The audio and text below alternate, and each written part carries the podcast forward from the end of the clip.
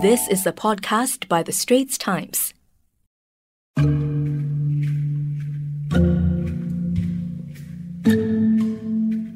Welcome to the Invisible Asia Podcast, a series in which The Straits Times casts the spotlight on little seen or talked about segments of society across the region. I'm your narrator, Jia Ning Tan. Japan's Untouchables. Risa Kumamoto is an academic in the city of Higashiosaka in Japan. She is a 48-year-old lecturer at Kindai University. Students look up to her for her wealth of knowledge and experience in the fields of human rights research and sociology. But there was a time in her life when people showed more of a look of disdain and disgust than of admiration and respect. All because of her family lineage.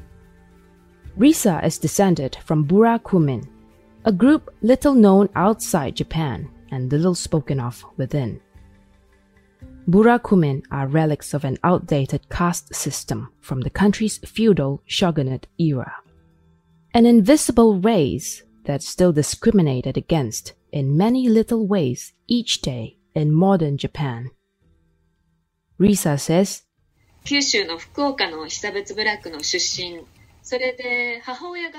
"One of my earliest memories of the pain of being Burakumin was when I was 6. My parents got divorced. My mother was from a Burakumin family in Fukuoka. My father wasn't. There was huge opposition from my father's family when they got married. After that, as husband and wife, they were looked down upon. Many things added up over time, leading up to divorce." Burakumin, literally hamlet people, are Japan's so-called untouchables. For centuries, they were confined to the bottom of the social hierarchy, shunned by the rest of society for their so-called uncleanliness because of their jobs, which often dealt with animals, blood, or death. In that long-gone era, animal trainers, butchers, undertakers, executioners, garbage collectors were all considered Burakumin. They lived in little hamlets outside the gated communities of the higher castes like samurais, artisans, and merchants.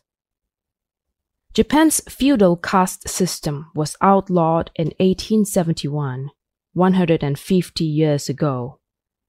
Yet, the yoke of oppression on Burakumin descendants remains to this day. And while most of the hamlets where they lived have long been destroyed, some still exist in parts of the country, like in Osaka and Kyoto. Today, the Japanese government recognizes only those who still live in those hamlets as Burakumin. There are about 900,000 of them by official estimates. But activists say there are as many as 3 million Burakumins across the country. Many have long moved out of those hamlets, but the problems they still face today should not be ignored. After her parents' divorce, Risa lived with her mother in a hamlet in Fukuoka.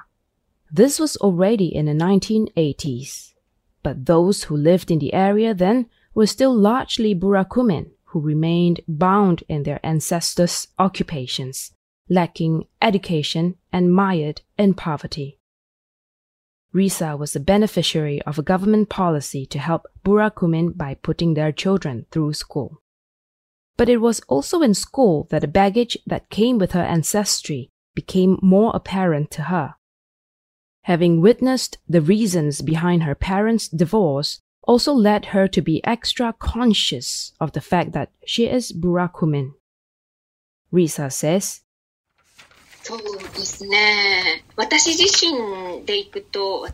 "Growing up, I was embarrassed by myself, by my family, and by my living conditions.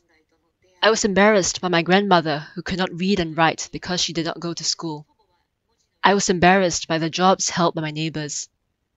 I was embarrassed by how my house was very small, run down, and shabby. I was so embarrassed by my background that I lied to my friends about my living conditions. I never invited my friends home. Even when we went home together after school, I would alight several bus stops away and walk the rest of the way home. I just didn't want them to know that I am Burakumin. I kept wanting to escape this life. As Risa grew older and started dating in the 90s, her lineage became even more of an issue. The look of disgust written all over her then-boyfriend's face when he first visited her home remains seared in her memory to this day. He also told her to hide her heritage from his family. My then-boyfriend told me, "You're a good person, but it's better not to mention your Burakumin background to my family for your own good. This isn't discrimination, but mentioning it draws unnecessary attention to it, so it's just better not to talk about it at all." When he visited my home, he reacted with a look of utter disgust.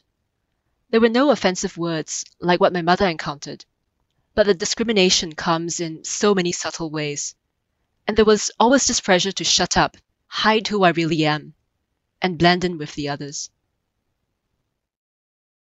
You're listening to the Invisible Asia podcast series. Do follow all 9 episodes of Invisible Asia over the next few weeks on the Straits Times podcast channel on Apple Podcasts, Spotify, or Google Podcasts. Like us and give us a rating. Now, back to our Invisible Asia series. Risa wasn't the only one who faced difficulties dating because of her ancestry. Miles from her, in the city of Hikari in Yamaguchi Prefecture, Taro Murasaki encountered similar problems in his youth. Taro says, "When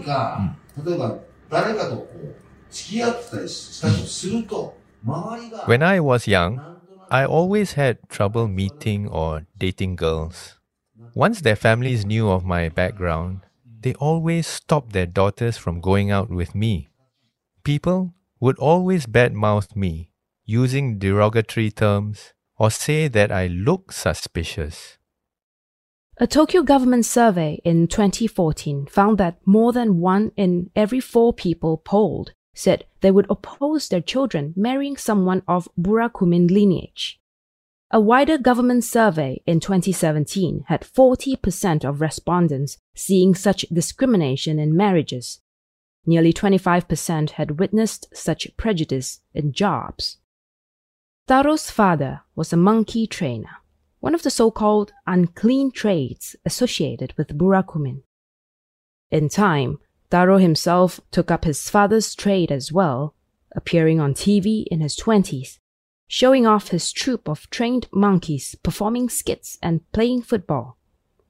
He took on the job knowing full well that it would be a clear marker of his status as an untouchable.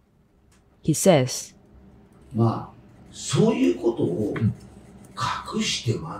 want to be true to myself. Hiding will only help perpetuate the prejudice we face as Burakumin. Rather than hiding in the shadows, it is important for us to push society to realize that there is no reason for its prejudice. It's all the more important now, especially with the rise in awareness in human rights and anti-discrimination movements. You know, how can a democratic country like Japan be so stuck? It's unbelievable." Today, the 59-year-old is considered successful by most standards. He runs a monkey theme park in the city of Nikko, north of Tokyo. Before the coronavirus pandemic struck, he was sometimes even invited to perform abroad with his animals. Yet, at home in Japan, he says people sometimes still refer to him derogatorily as "aitsu," or "that person," presumably because of his caste and profession. Other Burakumin say such treatment is not uncommon. Although many can now no longer be identified as Burakumin by their jobs or where they live, when people find out about their heritage, they can face verbal or even physical abuse, have their homes vandalized, or be sent death threats. In less overt cases, they can be bypassed for promotions at work, shunned by their associates, or excluded from gatherings with friends. One key example was the case of late Japanese politician Hiromu Nonaka, a Burakumin who was widely known to have been blocked from becoming the country's prime minister in 2001, chiefly because of his ancestry. Politicians quoted current finance minister Taro Aso as saying at that time, "Are we really going to let those people become the leader of Japan?" As a result of the discrimination Burakumin encounter on a daily basis, most aren't open to talk about their lineage. Many have actively tried to conceal their heritage or choose not to tell their children of their ancestry in an effort to protect them. Like abattoir worker Yuki Miyazaki in Tokyo. The 38-year-old says, "I fear most for the safety and well-being of my two children. I'm cautious about revealing my Burakumin roots because I need to keep them safe. People can do anything they want to me, but if they attack my children, I can't always be there to protect them. It's a shame I have to hide it, because I am actually proud of my roots and of my work." Hiding Burakumin children's heritage from them may not be a foolproof method, though. There are efforts to ferret out the identities of the Burakumin, often in the name of academic research and free speech. Documents of Burakumin names and addresses can even be obtained on the black market. The situation was bad enough for the Japanese government to pass a law in 2016 to further push for the elimination of such discrimination against Burakumin. But critics say the law is simply not forceful enough, as it does not impose any punitive measures.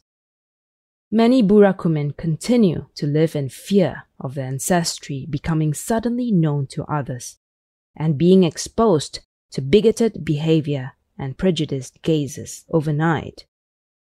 As Risa, the academic, says, "There is a difference between choosing to come out on your own accord and being outed by others. I choose to come out about my lineage because, instead of running away, discrimination must be confronted head-on. In the past, I ran away. I hid. I was disgusted by my past. I saw only the negative side of being a Burakumin. But when I went to Canada to study in the 90s, I met the indigenous people there, the immigrants, and the sexual minorities. I saw how they had a history of fighting against discrimination. They taught me the importance of coming out. It was a huge turning point for me. Now, I see that my friends can look at society through me. They can learn about history from my experiences. If I run away from it, this will all be a waste. So, for me, I felt that coming out was an extremely important step to take." You've been listening to Invisible Asia. This episode is on Japan's untouchables, and I'm your narrator, Jia Ning Tan. Do check out the full story by Walter Sim in The Straits Times. We have a link in our podcast text description below. And don't forget to subscribe to The Straits Times podcast channel on your favorite audio apps, Apple Podcasts, Spotify, or Google Podcasts, for the next episode of Invisible Asia.